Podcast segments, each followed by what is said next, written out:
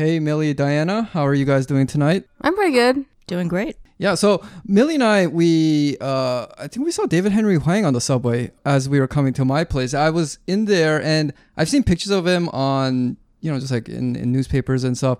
And I just saw this guy, and like, that guy really looks like him, but uh, I'm not sure if it's just another Asian guy. Uh, but then as we were getting off the subway, a couple of people start talking to him. They're like, "Oh, you know, uh, you know, please let, let us introduce ourselves." Okay, so this guy is obviously not just a random stranger. So I really think it was him. That's so cool. Yeah. Wow. And that has something to do with what Millie did recently because Millie took uh, an acting class with uh, Tzi Ma. Is that is that how you say it? Mm-hmm. Okay. That's Some right. people might think his name's Sima. That I always thought it was pronounced Sima, but it's Tzi Ma. Yeah, he pronounces it Thai.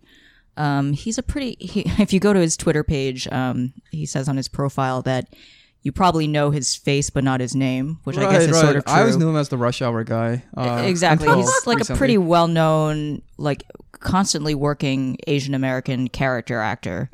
He's Um, I don't- the I don't dad in um, is. The Farewell. Is is he? That's right. He was the dad in The Farewell. Um, he's the dad in Mulan. He frequently plays. Um, Wait, what, what do you mean the dad in. Mulan? You mean he he was the voice of the dad in the cartoon, or he's playing the dad in the upcoming movie? he's playing the dad in the upcoming movie. Oh, yeah, yeah. Yeah. So I mean, and he's had this like decades long career as an actor, and had these incredibly fascinating stories about you know everything that he's done, and uh, it was a really positive experience. Um, in part because the texts that he brought to for everyone to perform were all by David Henry Hwang. Oh, cool. um, who's actually a friend of his. So it just felt like. So, firstly, I didn't know what David looked like.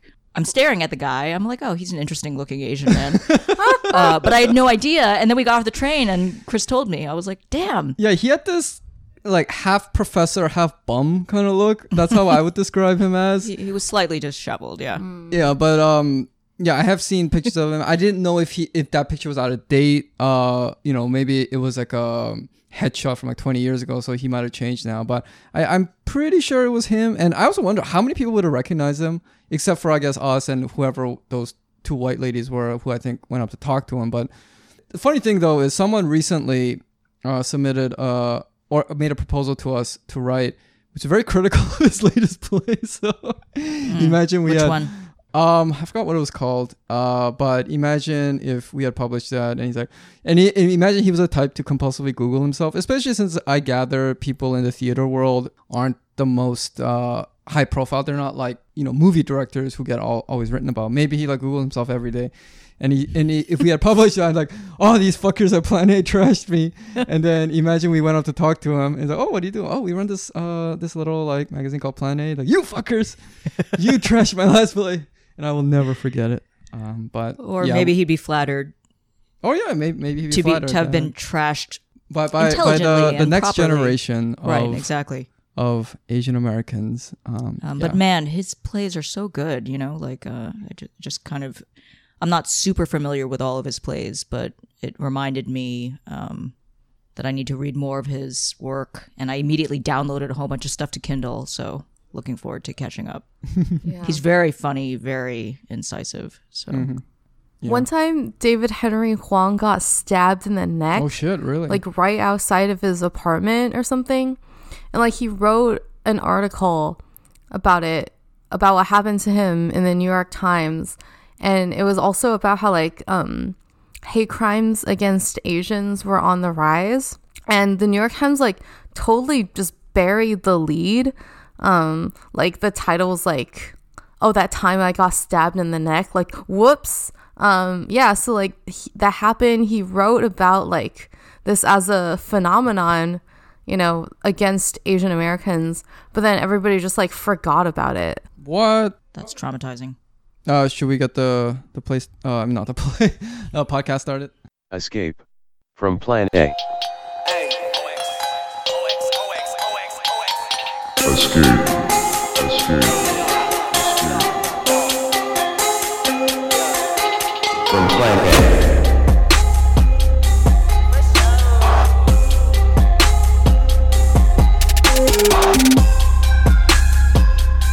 Welcome everyone to another episode of Plan A. I am uh, your host Oscar Kondo, and as I said before, I am joined by Millie. Hey Millie, Hi guys.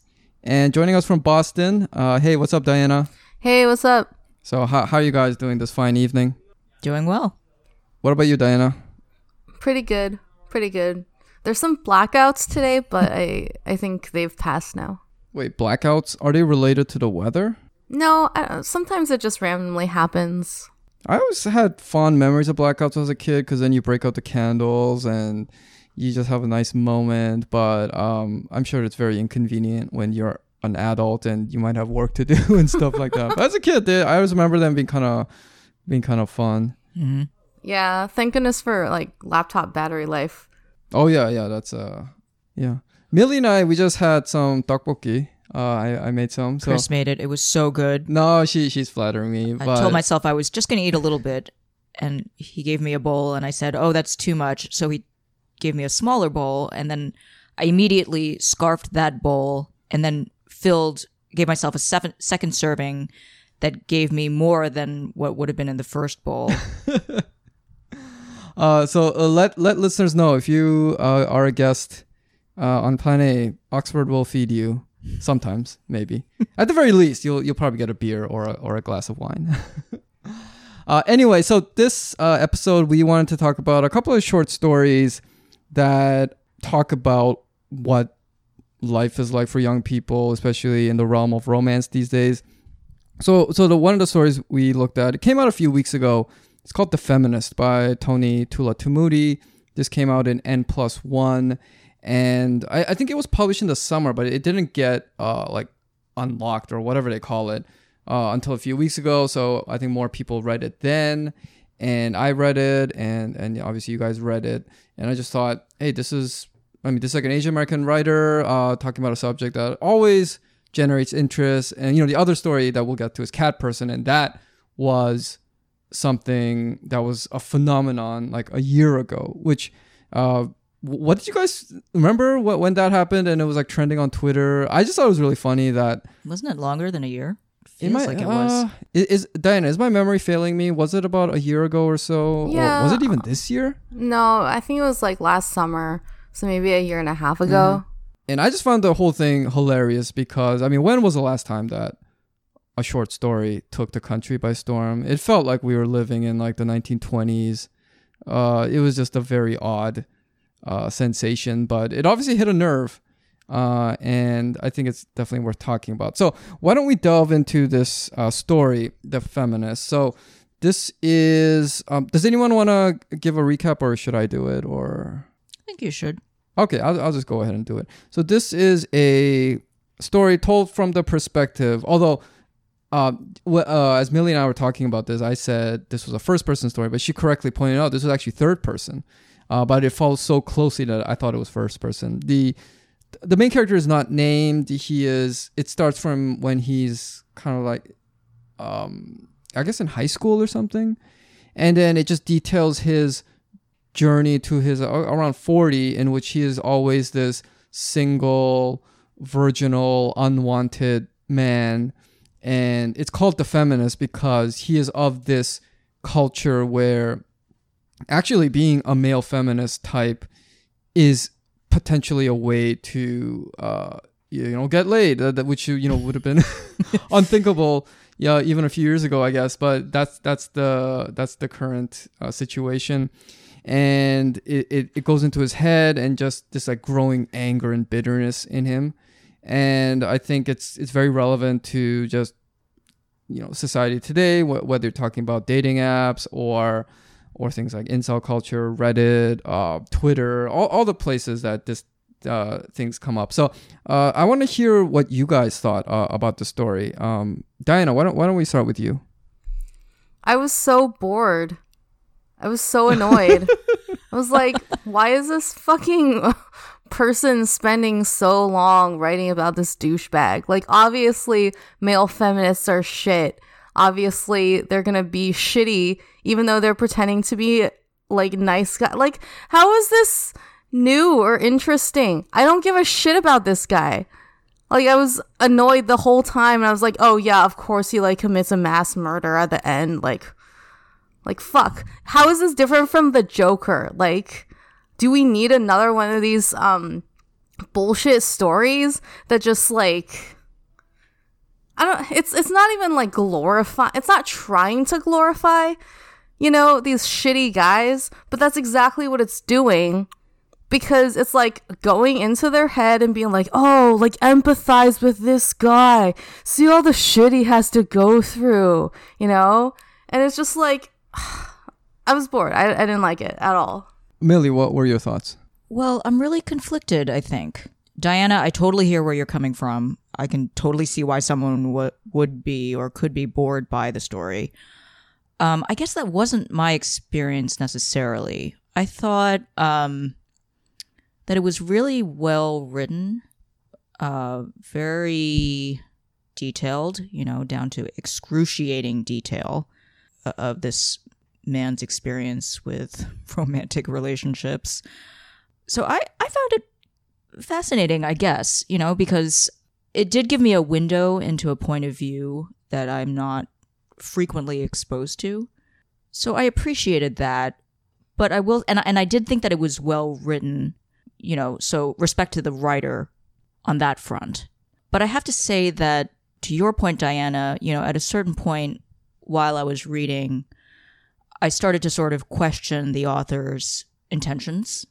Um, yes, it's written in the third person, but you have to assume that it's so incredibly detailed that you have to assume that he's the author's coming from his own experience to some extent.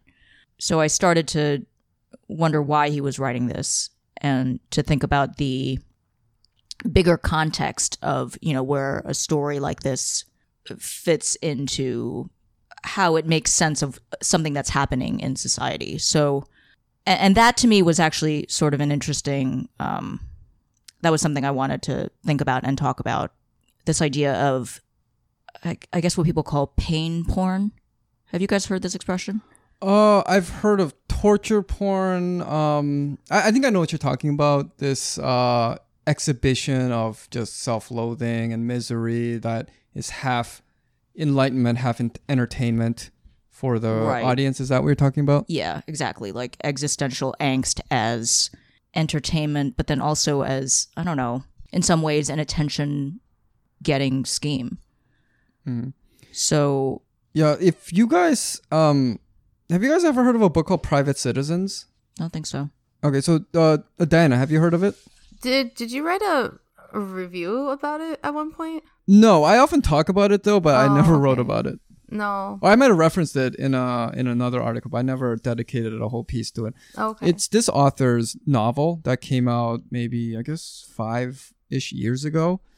But in that, so that story follows a group of four recent Stanford grads who are in San Francisco after college, and it has a similar vibe to this story in that it's an examination of contemporary youth culture. Everyone's no nobody's likable in that in that book, and one of the characters who's similar to this guy is a guy named Will, who is a young Asian guy, tech worker. And unlike the the narrator in The Feminist, he's not he's not like caught up enough to adopt this fake, uh, you know, understanding, sympathetic uh, male feminist type of point of view. But he does share this anger at feeling left out, excluded by this uh, hypocritical liberal slash progressive uh, society. Uh, and and if you note the the character in this story is explicitly white. He says it at least once where he he identifies as white.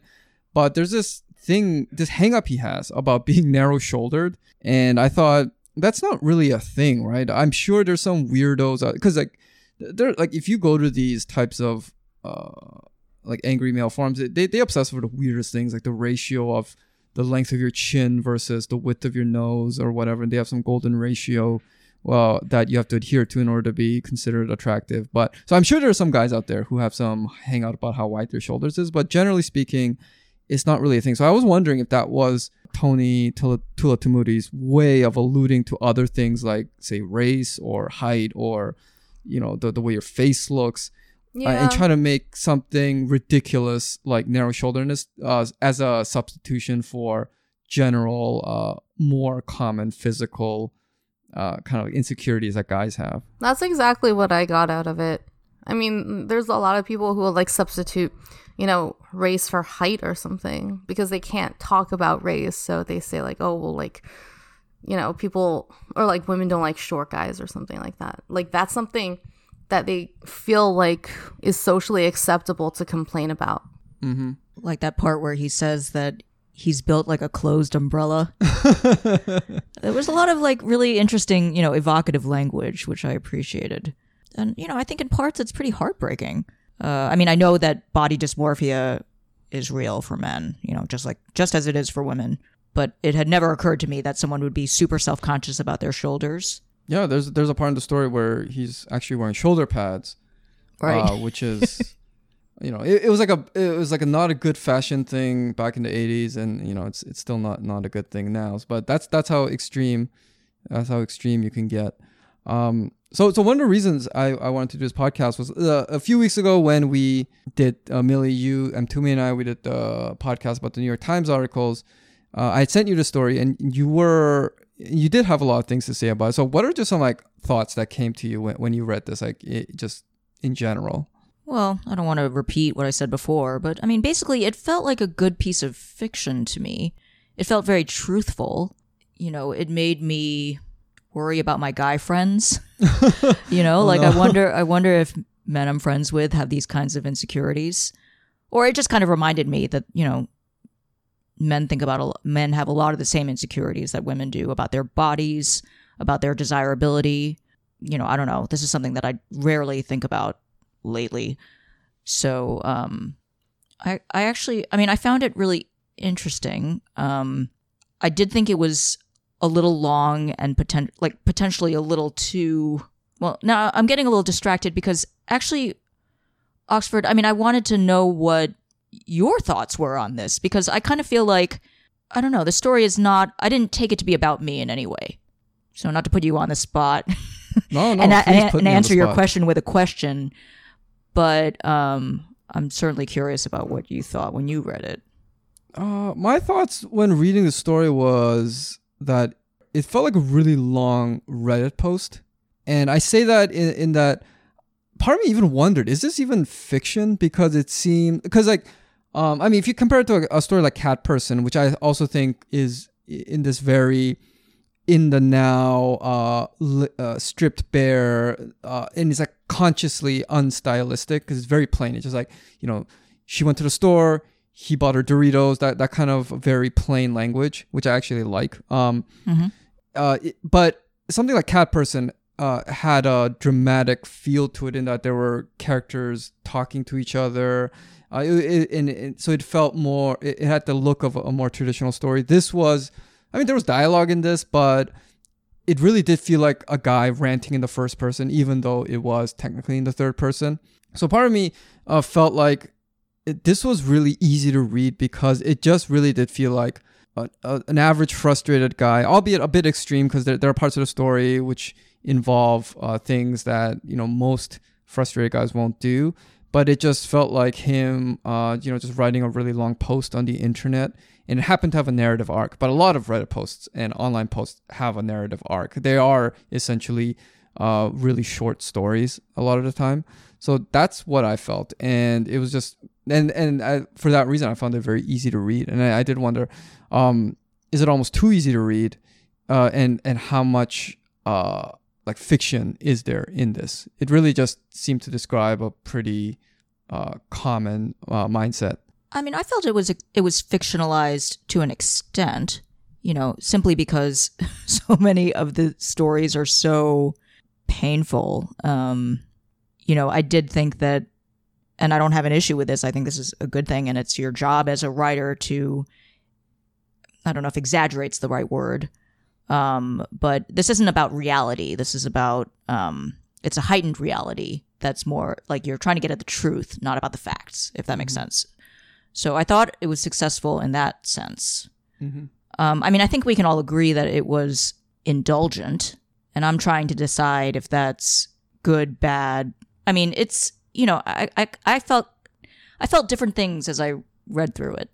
Oh, wh- what are some of the things you felt? Um, like surprised, you know, I was like, oh, I, right. I guess I guess men are concerned about their bodies. Um, I don't know, annoyed at times, you know, because it, it, it was clear that he was. Um, th- I mean, it's a very self-absorbed story. That's the nature of it. I- Is there a specific part that especially annoyed you? And and quite uh, this goes to you, Diana, as well. If you can remember a specific part that annoyed you more than the others. I mean, okay, well, l- I, I- let me finish. I'll say that you know, in addition to feeling annoyed at times, I also felt um, that parts were very relatable. You know, the the parts that got to his alienation and feeling rejected. You know, I think those are things that we can all relate to. So it wasn't just annoyance. I, I, I mean, I don't think there was any part. I mean, overall, one thing I noticed was that was the whole. Um, I mean, it just got me thinking about how dating and romance focused our society is. Yeah, You know, I think certainly for so I'm older than you guys, so I have a slightly different perspective on this. Um, but you know, when I see friends in their 20s or older or whatever, you, you know, 20s on, uh, friends of any age, extremely worried about being in a relationship, that worries and concerns me. Wait, wait, so you're saying that that is different from people from like when you were 20 or, or whatever the age of these people were, you didn't think like that, and neither did the like your friends. No, not at all. I I'm saying that when I was 20, that I went through that too. Oh, okay. But in retrospect, I wish I hadn't been putting so much pressure on myself to be in a relationship, you know, follow, you know, to always have a boyfriend, to be on a marriage track, you know, to be so concerned about um, getting married.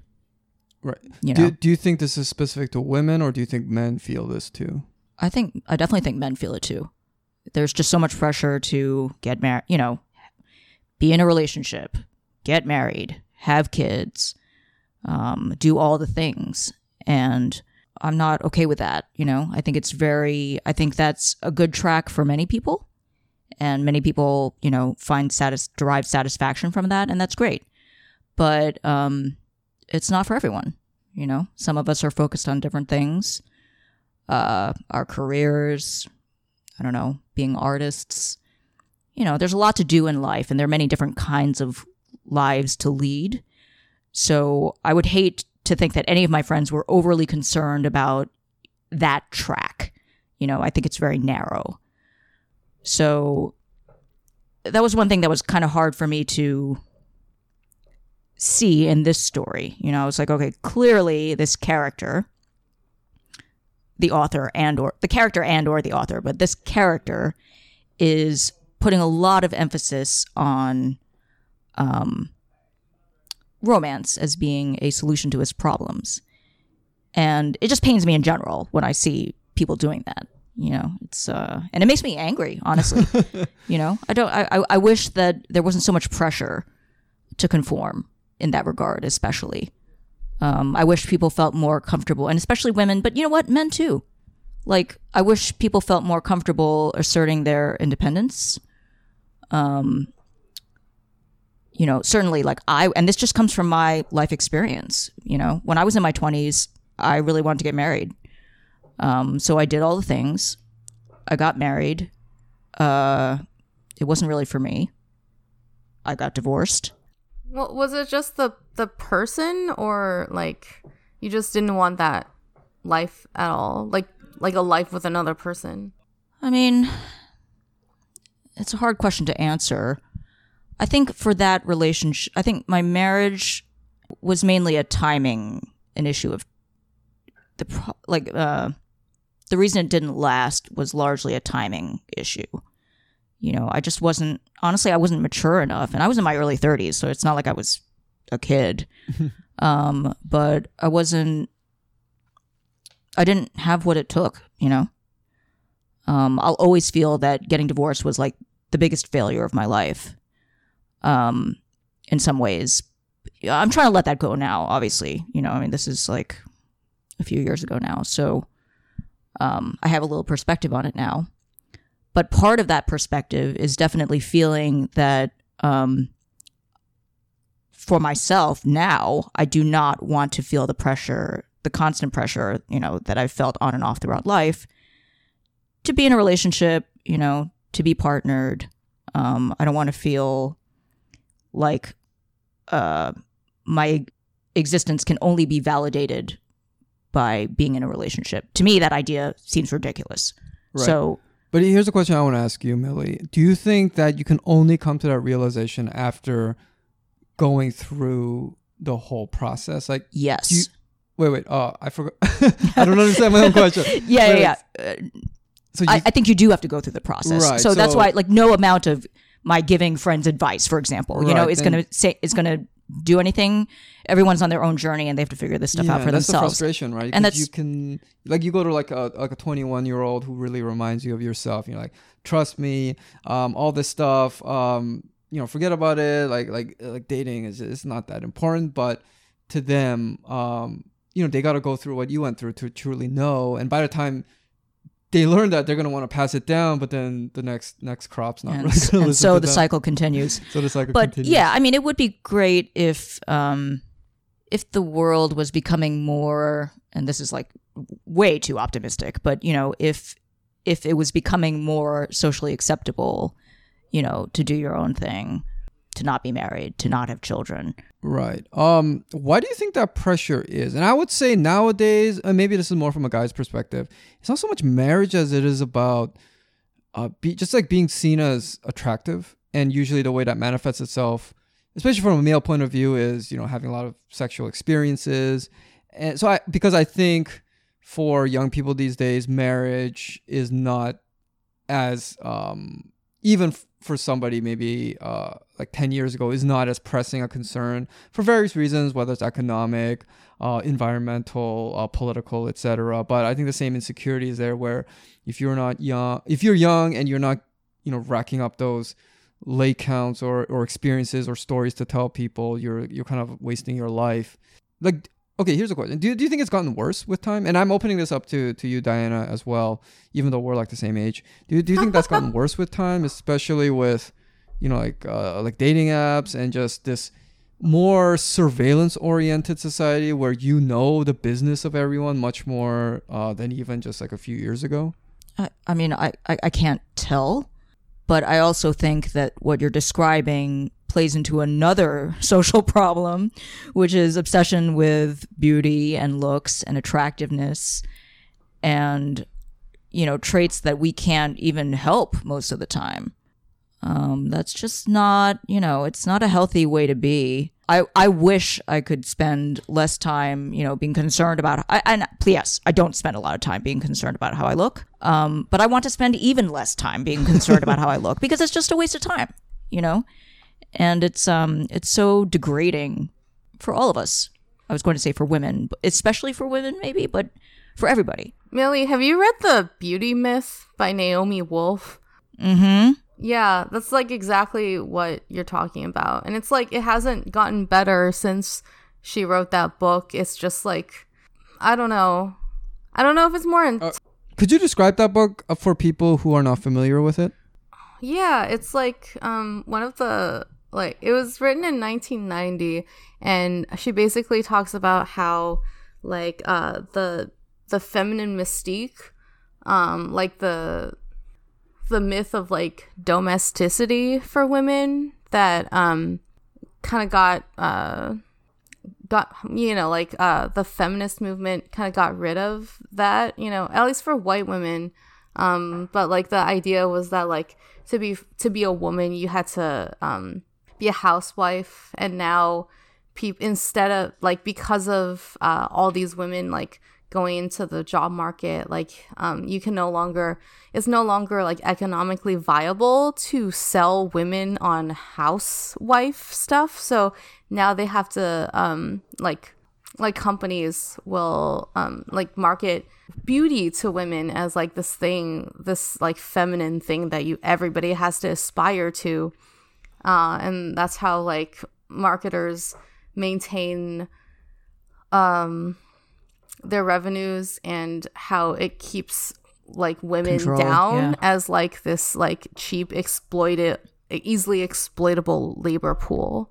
Right. Uh, It's about how um, the world uses images of beautiful women against women, Yeah. um, among many other interesting topics. It's a great book, so highly recommend it. Yeah, I'll have to give that a read. Yeah. Um, going back to the story, why don't we talk about the title, the the feminist? And I think it's implied it's like the male feminist, right? And I think by this time, uh, it, we all know to be very suspicious of these types of people. But what what are you guys' thoughts? Do you have experiences with this type of guy? Well, yeah. So uh, I'll open I'll open it up to you guys. I can't really say that I. I mean, I, I get. I guess it's probably a generational thing. I can think of one acquaintance in particular who I think falls into this category. Oh yeah. He's one of the most annoying people Oh, I spill know. the beans. Um, yeah, I don't want to be. I don't. I don't want to give too many incriminating, too many personalizing details. but um, he is, in addition to being, you know, a very, um, sort of self-righteous and outspoken feminist, is also uh very, uh, vocal about you know issues on race. So he's a white guy, I guess, in his thirties, um, and just you know he's very sketchy like obviously sketchy Oh yeah. Is is it in like how, how does that manifest itself?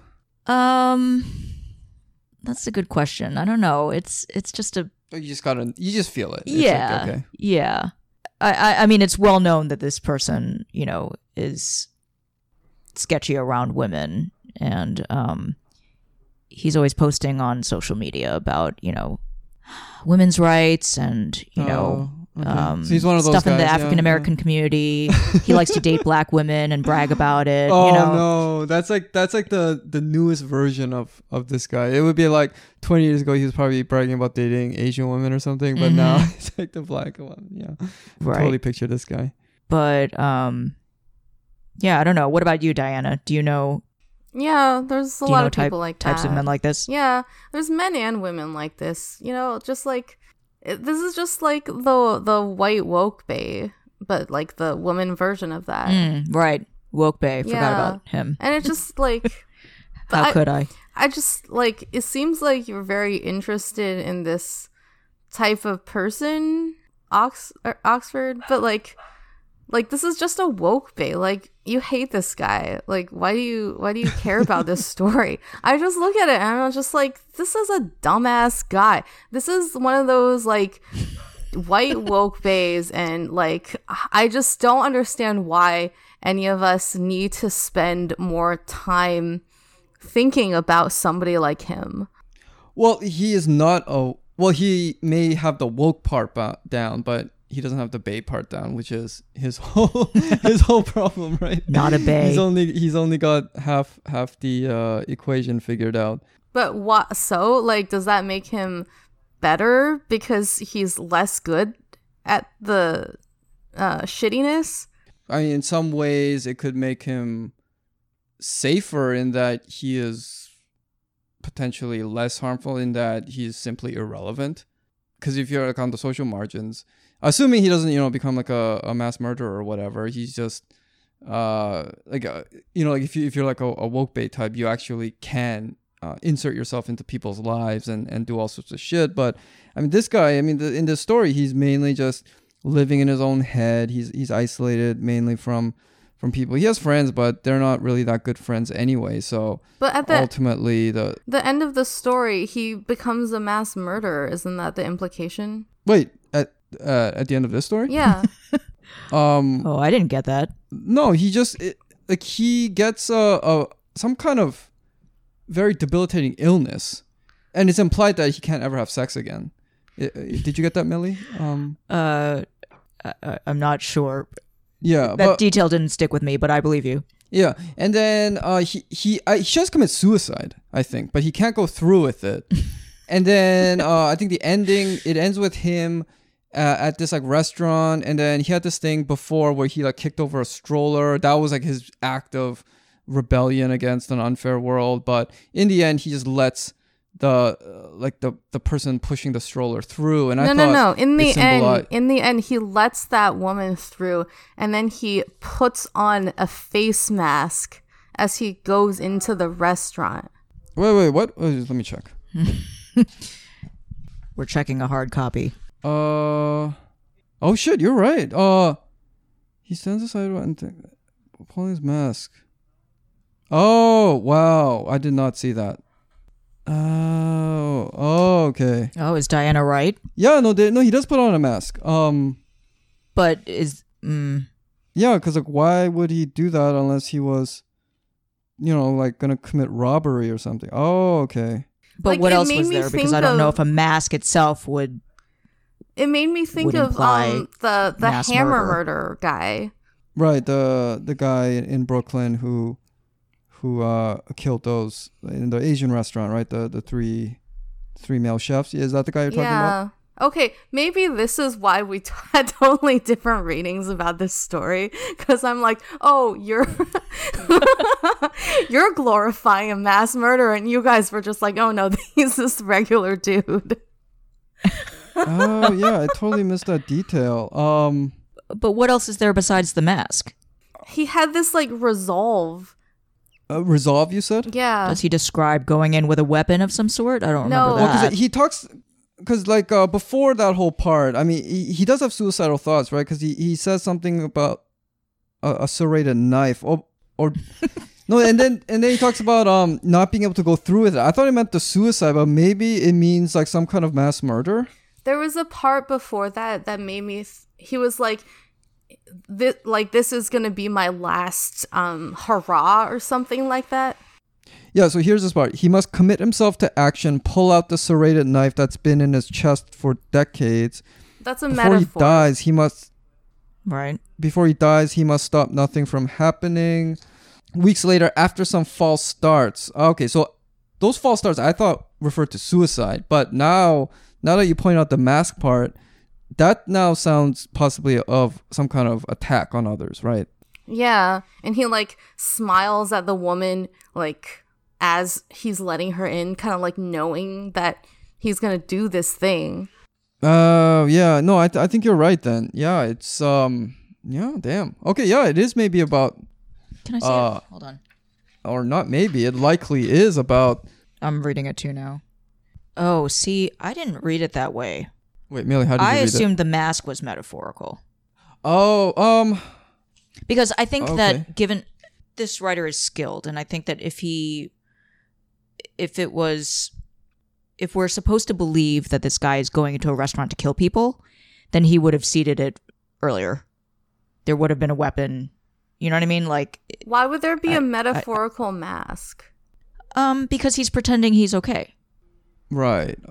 Hmm. Okay. because he's pretending to care about or not care about he's pretending to um defer to women or well, i don't know what the right word is but respectful. He's like the Yeah, type of gentleman who's gonna let uh, a woman walk Right. by with a smile on his face. i think that's how i read that But he- i didn't think it was like an actual Where mask. where has he done that kind of metaphor in this story before though?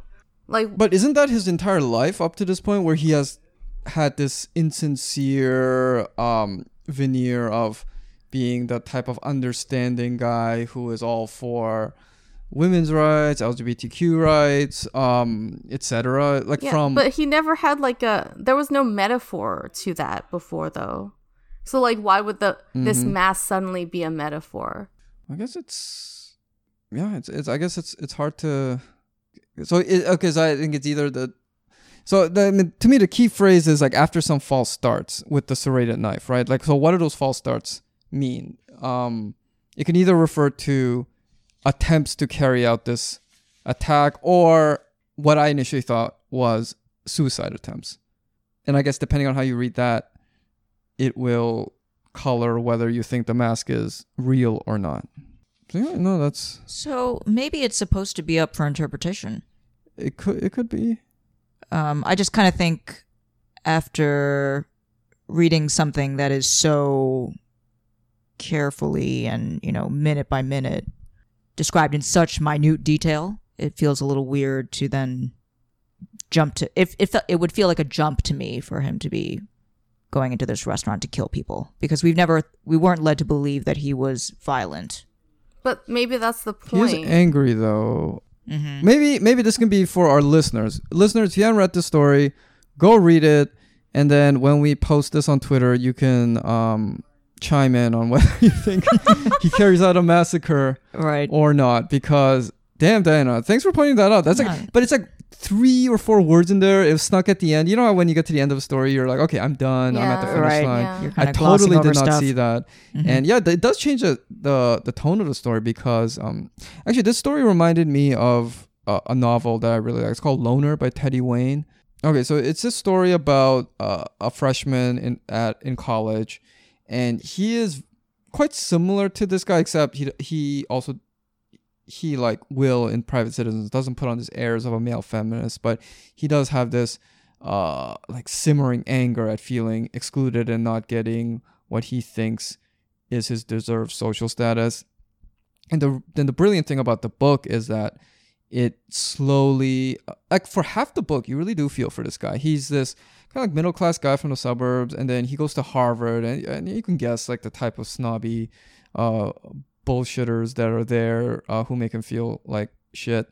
So you you do feel for him even though you see that he does have this uh, you know, bad attitude and um, just just like antisocial tendencies, but it does build towards a kind of a, a shocking end. Uh, which, uh, if this story, if if it he does indeed uh, carry out this this murder, uh, follows a similar path, because you know at the beginning you could feel uh some sympathy for him because he is trying to do his best to uh you know work with, with what he's got, and there's a part in this in the story where he just asks his friends like but you know there are just simply people in this world you know men or women who are simply not going or just like unattractive. And so you know w- what do they do? And then nobody really answers that question because it's a really difficult question right? So uh, you know up to that point you can sympathize with him but yeah if, if he ends up doing this you're like oh shit it makes you question all the whatever sympathy you might have had for him before Yeah, or I mean, or not. I don't know. I have to think about it now. I'm glad we got that cleared up though. I was like, Uh, yeah. why are you not angry? Eh. yeah because i just thought he was i thought the ending was him uh just feeling resigned like this is who i am i can't the, the thing that he was obsessed with most which was like sex and and validation through sex he can't achieve anymore because he, he's got some unnamed illness uh and he tr- wanted to commit suicide but he can't even do that which um obviously uh you know committing suicide is not some feat but i'm sure he thinks it's because he's a coward or something so in the end, all he is is just the guy with the fake smile on his face. But uh, you know that that could also be wrong interpretation. Uh, do you guys want to talk about Cat Person, the the story that I thought? The thing is, I hadn't read Cat Person in a long time uh, since it first came out, and then I read it, and then um, when I got to the end, I realized that Robert in Cat Person is like a more socially capable version of the narrator in in this story. Yeah, I totally agree with that. Um honestly, I felt like in in the the feminist, the writer was writing like an Asian guy, but he was saying that he was white. I don't know why, it kind of annoyed me.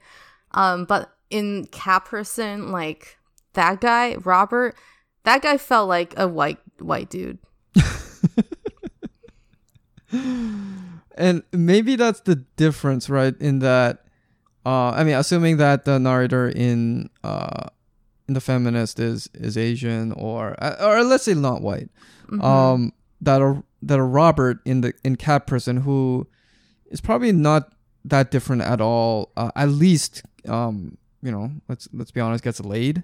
Uh, he he's not he's pretty inept, but he's not totally he knows what he's doing. Right, and right, and the the main character, uh, whose name eludes me. It's not Madison. It, it does it start with an M? I'm not. I don't remember. I'm not. It doesn't really I read the story when it first came out, but I, Mallory. but I haven't read it Uh, recently. Margot. I knew it was an M. Uh, Margot. She is attracted to him at first. Uh, she's working the concession stand at a theater, and she's like, "Yeah, he's cute. Like not like blindingly attractive, but she there's a there's a nice line there where she's like, if he sat across me in a really boring class, I could you know make myself have a crush on him. So, uh, High praise. Great. Wow. right, that's high praise. Bar is so high. Because Robert in in Cat Person, for the most part, I I mean there are lots of kind of like shade shadiness to him. Like he he lives in this house that's like not really well kept. Um, he's like in his late thirties, I believe, but he's dating a twenty year old. He is not that. He doesn't seem that socially in tune. Uh, he you know he makes her feel awkward a lot of the time. Um, but you know for the most part, he seems like at least like when she says, you know, stop texting me, which she actually doesn't send. Her friend uh sends that in her stead, just like because she's tired of seeing Margot just be, ner- you know, like, oh, what do I, do? what do I? do? It's like just that, you know, just tell him that you don't want to see him anymore, and she sends that for her friend, and he responds to it like relatively, you know, pretty coolly. He's like, oh yeah, thanks for letting me know. I had a good time, but you know, hope you do well. Uh, but then in the end, um, you know, the last word in the story is whore.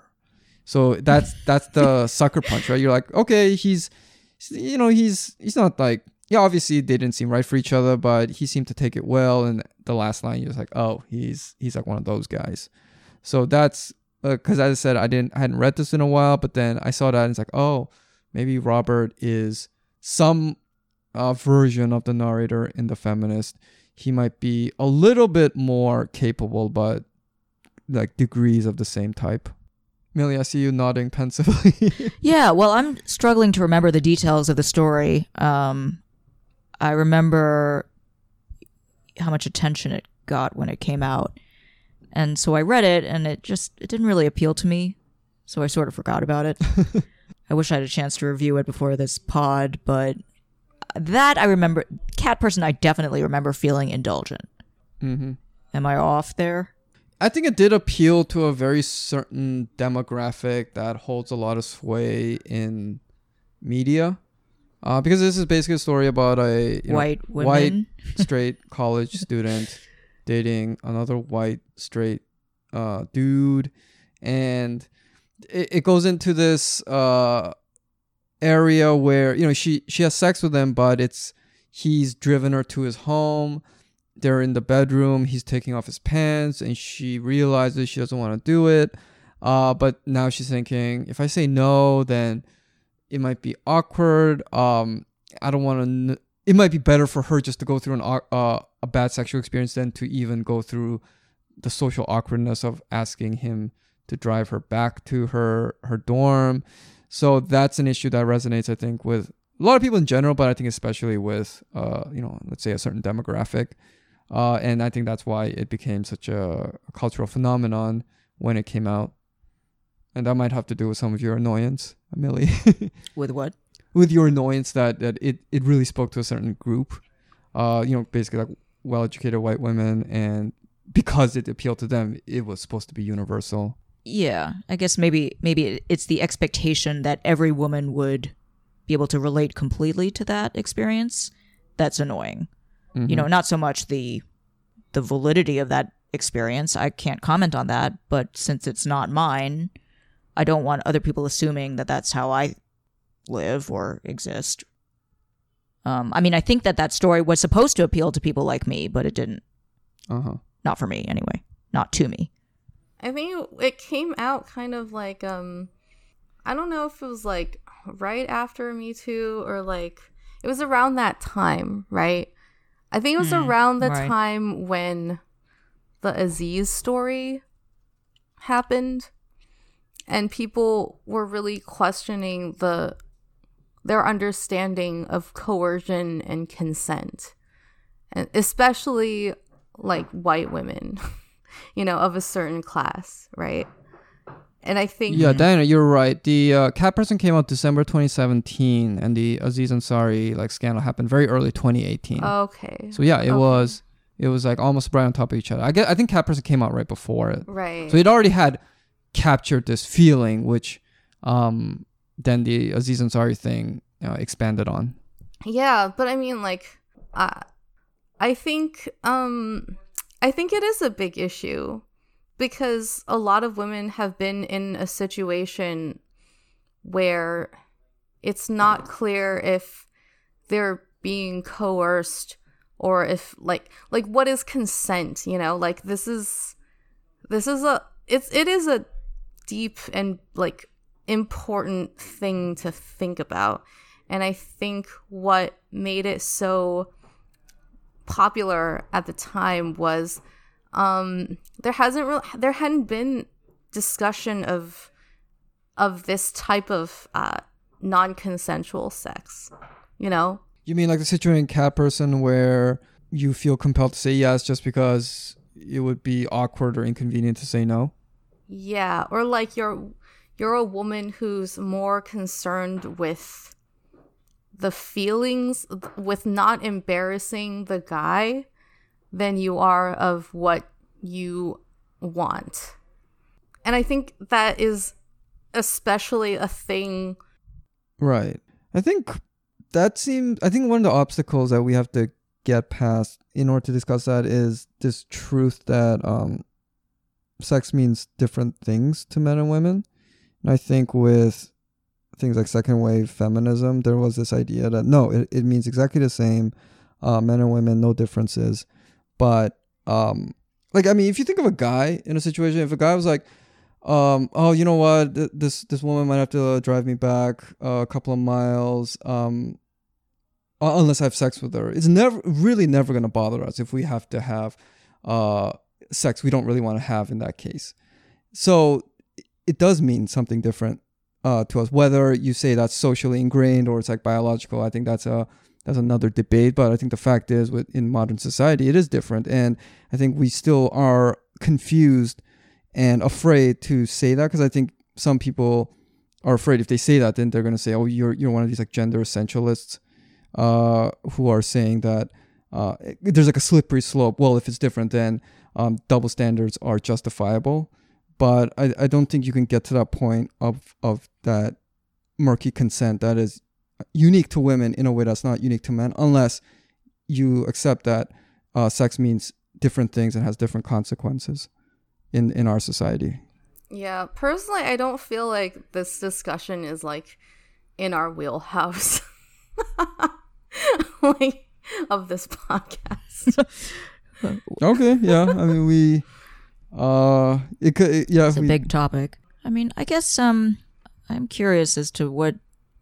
I- I'm just kind of wondering if you guys think that these stories hurt or help. um, okay, let's start with the feminists then. Uh, who who are you talking about? Who's it hurting? Who's it potentially helping?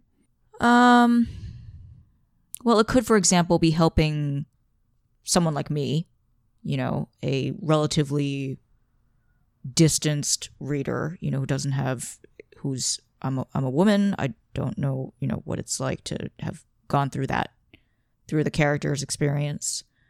Um, it, in theory, helps me understand that experience. That's one position. Um, it could be hurtful. It could also help um, young men who have a similar point of view to the character. Like, oh, this is my truth. I like seeing, you know, it makes me, it gratifies me to see it in written form. Right, like validated. Yeah, I- exactly. being like, I'm not alone, Yeah, yeah. you know. Um, I feel understood. So, those are people that could help. Um, but I also think that it could hurt young men like the character um, because it makes us feel sorry for them to some extent. I mean, I think that is kind of what the author's going for. Maybe not. I mean, I think he does it in a sophisticated way. He uses humor. He's very um, specific, which I think is great, just artistically speaking. But as I mentioned earlier, like I question his intentions and whether he's I don't know what the right word is. If he's self-effacing in a way that makes that causes other people to feel sorry for him in a way that's not productive. So you're saying the author is potentially making readers dangerously sympathetic to the narrator? Well, or condescending to the narrator. Okay. you know so let's say i read the feminist and i think that i get it i understand you know what it must be what life is like for an incel you know then i meet someone who you know has narrow shoulders and I'm like, you know, something clicks in my brain, and I'm like, okay, well, this guy is like the narrator of the feminist, Oh, okay. I see what you mean. and I'm Okay. and I start making you know generalizations and associations and making assumptions about that person. Mm-hmm. Dana, what what do you think? Um, I think ev- everything changes depending on the ending for me. Right? Oh, I see. I see. Hmm. Oh, why, why don't you do one with he does commit a massacre and the one where he doesn't? if he doesn't commit if he does commit a massacre it is so irresponsible to have written this story because it's it's sympathizing with the mass murderer. That's and that's the long and short of it. Like i don't want to hear this story. This is like it's like that fucking ted bundy um netflix special all over again. Like i don't i don't care. And also it's like I don't feel like it's true necessarily that like these mass murderers are actual incels, you know? Like a lot of these guys, they're um they're they're fine, you know? like they're living pretty Well, normal. Bundy wasn't. Yeah, they're they're pretty normal.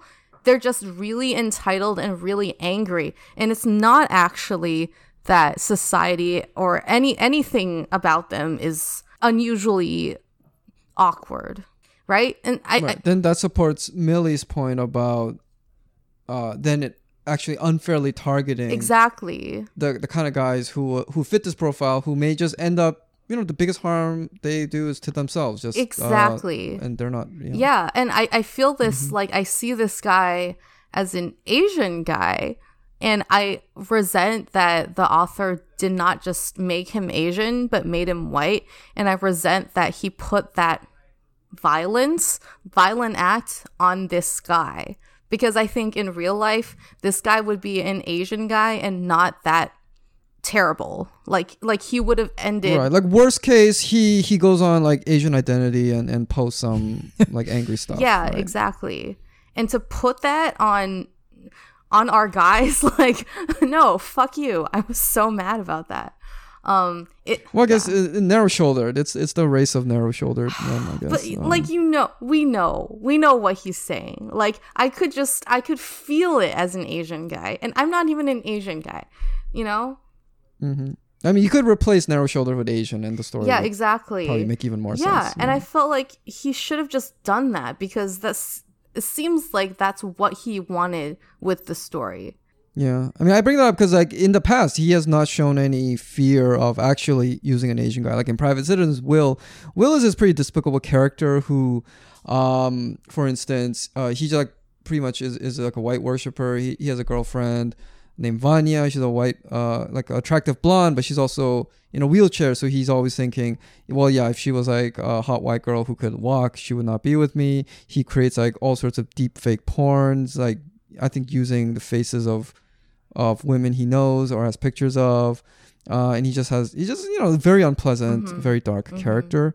So he, he's not, and and this was like a novel that was gonna, uh, you know, that really like put his name out there. So he has not shown that fear before. So I am curious why he pulled back, if that was his intent, Okay. Yeah. um, in this in this story. yeah. It's it just seemed weird to me. Um, but who knows what his intentions were? And um, let me think about it. If if he is, if it was like not a mass murder. Um, well then, Millie, let, let's redirect your question about helpful, uh, harmful to cat person. Like, who do you think that would it would help, harm, etc. Uh, I mean, I, I feel like it's basically the same set of people, but gender reversed. Okay. But like the, the- you know uh Margot in Cat Person is is not the you know angry outcast that the narrator in the feminist is. I mean she has her own issues, but yeah, so well how do you think it would harm her or her type? Uh, I mean, I don't remember enough of Cat Person, Oh, yeah, that's a true. story I didn't like, uh, to say for sure. But I mean, I think I don't know. I it might be a little bit different for for women, and I, I, I guess you know, in relation to that story, you know, I, I think we're supposed to see her neuroses as endearing. Am I right about that, or am I misremembering? Um yeah, I don't know. Uh, Diana, uh, feel free to jump in. I don't know if endearing is the right I word, I didn't but get that. certainly, I think Is she supposed to be unlikable? um, I think she's supposed to be more like See, I don't think she is. I can't see how a white female author writing about a white female character would be presenting a point of view that was, Less than Uh, flattering. yeah, essentially. I think at the I don't think she was supposed to make her endearing. I do think it was supposed to make her very relatable to the type of person uh, who would be reading a New Yorker short story. And I guess it worked because like the people, uh, you know, it was like it was like the most read New Yorker piece period, whether it's like fiction or otherwise, in in like years. You know, like who the fuck reads the New Yorker these days, right? But this became as popular as uh you know like like like a reality TV show. It- that's that's how bizarre it was in terms of just how unusual it is for something like that to happen. I think as far as um annoying New Yorker short stories go, like this one wasn't that bad. Yeah, I mean, it, it sounds like you you have some that you want to trash. Uh, no, it's it, I just I've read a lot of New Yorker short stories and this one was not as bad. Like I felt like it was actually the most um one of the most relatable ones to me that I've read in a in a long time. I mean, maybe I should revisit it. I don't know. I, I I think that in general Cat Person was helpful to women in in what sense? Um, just that like a story like that that was so um so detailed about a, a situation like this. I don't think it's ever really been told like that before. So, do you think it serves as a a warning? Uh, it makes the readers think about what they would do in that situation, so it makes them anticipate it. Yeah. I mean, I probably shouldn't even be speaking since I don't remember that much about the story. But Diana, I kind of feel like my experience with Cat Person was your experience with the feminist. Why should I care Oh, about this person? Interesting. Very interesting. Why should I care? But the reason that I felt that way was because that gu- I assumed that guy was a mass murderer, and it seems like the reason that you're feeling that way about Cat Person is because she's white. I don't think it's the only reason. I mean, I think it's more complicated than that. It's I kind of feel like she represents again, reach I'm reaching here because I haven't read the story in a while, but I think she represents, you know, ideals that I no longer feel connected to. Uh, would you So I know that was part of it. Oh, would you mind uh, saying what those ideals are? Um, I don't know, like cutesy neuroticism, Ah, I see. I see. What you you're know, caring about. too much about what men think and what other people think, um, caring about dating, obsessing over guys. Like, you know, I don't know. I don't. That's not what I'm about now. So I can't relate. You know, and and I think that there's an assumption that if you're a single woman in New York, as I am, you know, that I am obsessed with those things and I should be obsessed with those things. Oh, really? And Oh. I'm not. No, so, I, I didn't. You know, I, I felt like she was obsessed like that because she was kind of young. Like I got the sense that this was like like a young woman's issue and I didn't think that like, you know, somebody who like isn't an insecure college student would necessarily feel like it represented them. But I feel like this is something that like a lot have of women have gone through at some point or will go through at some point and i think it's like um it, it it's helpful to just like see something like this so that so that everybody can kind of like think about their experiences and like maybe introspect or um reassess what was happening Yeah. Coincidentally, on Vox, there was an article that came out a couple days ago. But it's this book called The Love Affairs of Nathaniel P. It was a big hit when it was published, I think in 2013.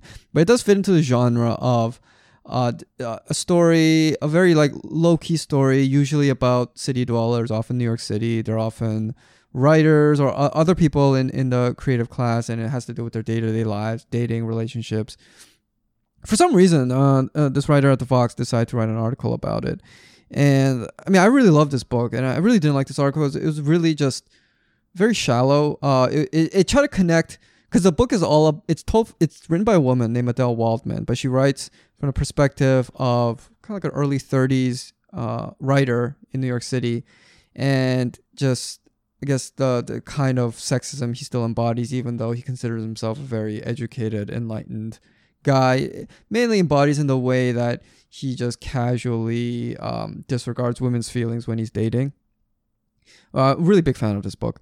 Uh, but she then links that to uh, the Isla Vista shootings committed by Elliot Rodger. And I was like, that's such a uninteresting connection to make. You know, yeah, yeah, they are connected in, in the broad spectrum, but it's much more interesting to talk about the the smaller uh, everyday type of uh, sexism rather than saying, yeah, that is the first step towards uh, you know killing like ten people uh, with a gun. That, that that just like jumps from like zero to, to a thousand too quickly, and and it's the steps in between that's really interesting.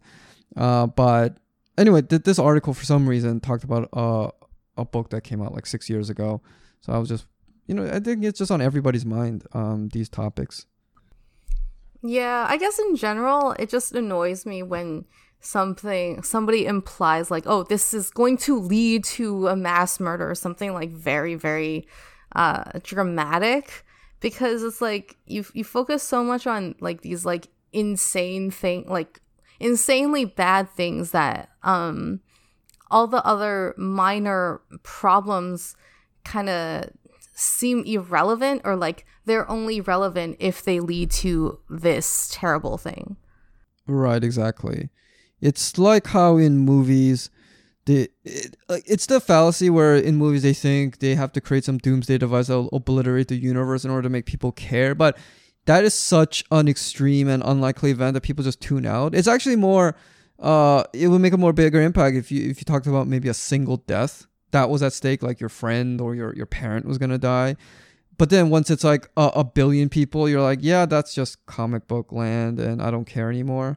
I think that's the thing. It's like you focus on on someone like Elliot Rodger, that is still so extreme. Uh, it's actually more interesting when you when you uh, focus on on the more everyday things that people are affected by, not this outlier of an event. Uh, you know that's still like uh, you know outrageously still too common in America, but in the big scheme of things, uh, you know still very rare. Right. It, it's kind of like somebody only caring about hate crimes when they talk about racism.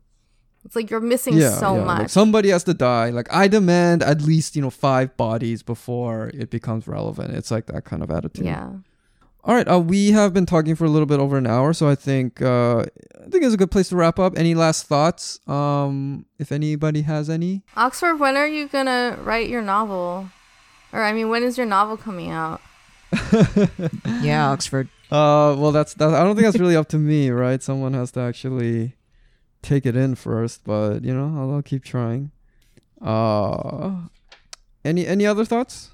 I, I guess not. Uh, you know, I, I think these stories are both word, worth reading. I will go back to Cat Person and see if I feel any differently about it. Um, but would love to, if if this pod helped readers, you know, get interested in taking a look. Yeah, at the very le- at the very least, reader uh, listeners, please let us decide what happens at the end of uh, the feminist. Yes, you know, listeners, we, not we readers. gotta know. We'll we'll we'll use uh, the power of the people in this regard. Whatever you guys vote, we will we will agree happened. That's democracy in action. Right, that is the American way.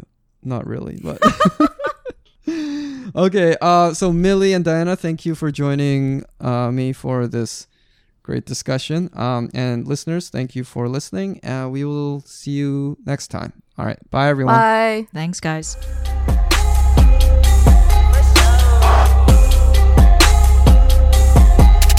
Thank